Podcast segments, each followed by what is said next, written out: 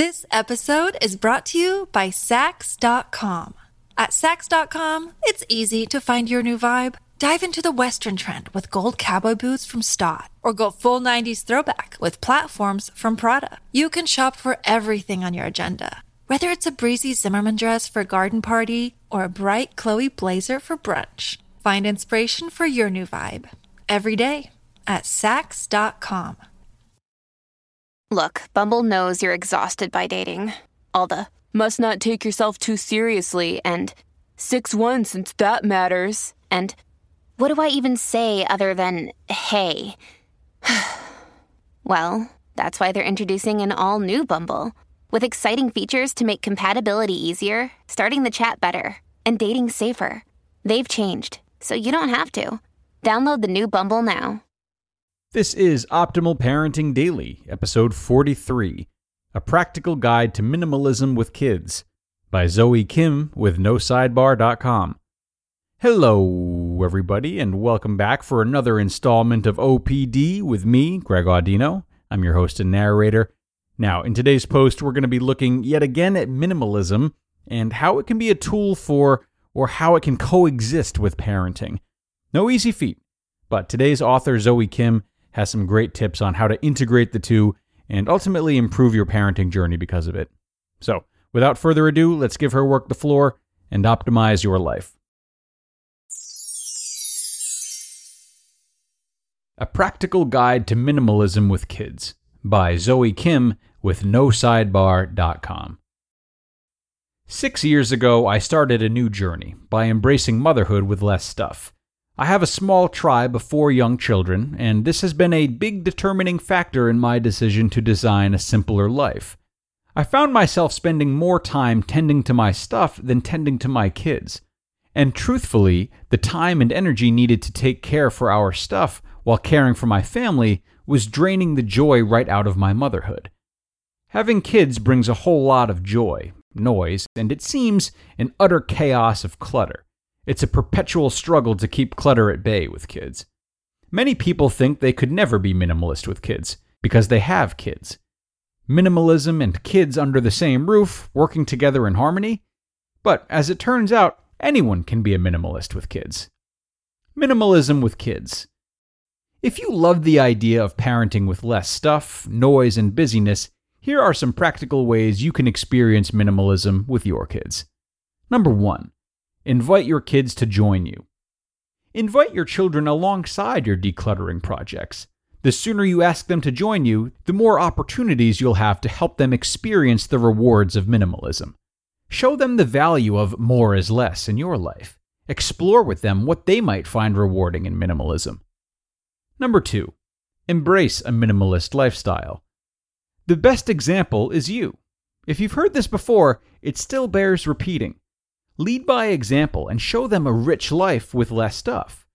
The sight of seeing all their stuff opened my eyes to all my stuff. I cannot expect my kids to get rid of their things when I still had so many things myself that needed to go. Number three, carve out time to declutter. Do you struggle to find the time to declutter? Carving out time to simplify your life with kids is doable. Clear an afternoon once a week, once a month whatever it takes to carve out time to declutter your home. Remind yourself that your efforts will be beneficial in the long run. Removing items from your home means you will never have to spend time caring for it again. Number 4. Do a Saturday cleanup. Schedule a family cleanup time. With kids, it's an uphill battle to keep a clean home, even as a minimalist. We do a 30 minute cleanup, usually on Saturday mornings. Every child pitches in to clean up the house. This quick cleanup gives us a tidy home and the rest of the day to have fun. Number 5. Establish boundaries. Our two big kids keep their stuff only in their rooms, while our two littles have their toys strictly in the playroom. The dining room, kitchen, and living room are for household stuff only. While our two toddlers' stuff does get spread throughout the house, we try to contain the kids' stuff to the designated areas only. This leaves our living area uncluttered and simple. Number six, simplify your family meals. Do you cook different meals for dinner to keep everyone happy? Or choose time consuming recipes with many steps and ingredients? We recently started batch cooking meal components. It's been very helpful while allowing flexibility to prepare the meal we want and do it quickly. Minimalist Baker, a favorite of mine, offers recipes with fewer ingredients, 10 or less. One bowl, one pot, and 30 minutes or less to prepare. Number 7. Use bins to store toys. Keep cleanup simpler and attainable for kids by using bins, drawers, or baskets to place their stuff. This makes it easier for your kids to toss their stuff into the bins. You can also label each bin by category, using picture labels if your child can't yet read. Our son's room has a trundle drawer under his bed where all his toys are kept. He can simply pull the drawer out to play with his toys and then slide it back under his bed when he's finished. Number 8. Own fewer clothes. Clothing is one thing that is certain to multiply with kids. A minimal wardrobe has reduced our weekly laundry and simplified everyone's morning dress routine. You may even find, like us, that a dresser is no longer required. Our kids' clothing is easily stored in their closets. Number 9. Build capsule wardrobes. A capsule wardrobe streamlines your family clothing and helps avoid excess. It gives you a simplified wardrobe with items that all work well together. Creating your capsule with the same color palette helps it all flow together. Purchasing your child's wardrobe from the same store can also make matching items simpler. I love Project 333 where I go for all my capsule wardrobe resources. Number 10. Schedule some time to rest. As the mama of four kids, I've found it extremely helpful to keep a day with nothing planned. We may still decide to do something, but we don't have to. Scheduling a day of rest allows time for rest, creativity, and whim in your family's life. Isn't that something worth investing in? Number 11. Prioritize experiences over things. Over the past decade, psychology research has shown that experiences bring people more happiness than do possessions. Share the benefits of experiences over things with your kids.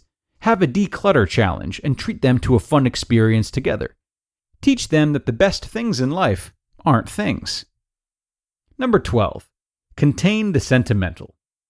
Do you find yourself placing sentimental attachment to many of your kids' things? their first shoes, their first outfit, their artwork. How can we choose what to keep when it all feels so important? Decide beforehand how much space you want it to take up.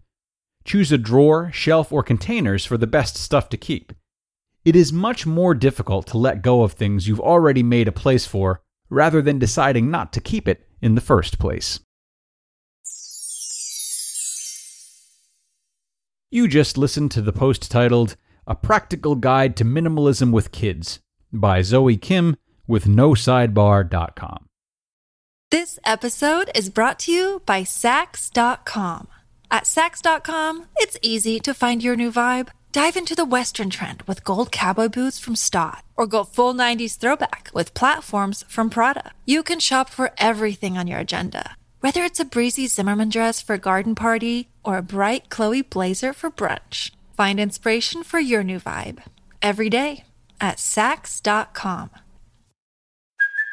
Hey, it's Kaley Cuoco for Priceline. Ready to go to your happy place for a happy price? Well, why didn't you say so? Just download the Priceline app right now and save up to 60% on hotels. So, whether it's Cousin Kevin's Kazoo concert in Kansas City, go Kevin, or Becky's Bachelorette Bash in Bermuda, you never have to miss a trip ever again. So, download the Priceline app today. Your savings are waiting Go to your happy place for a happy price.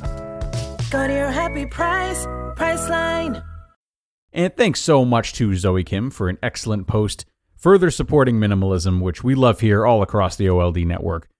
And what I love in this post specifically is that Zoe reminds all parents that big changes don't necessarily have to be done alongside raising our kids but rather the changes can become part of the kid's development, especially if they're younger.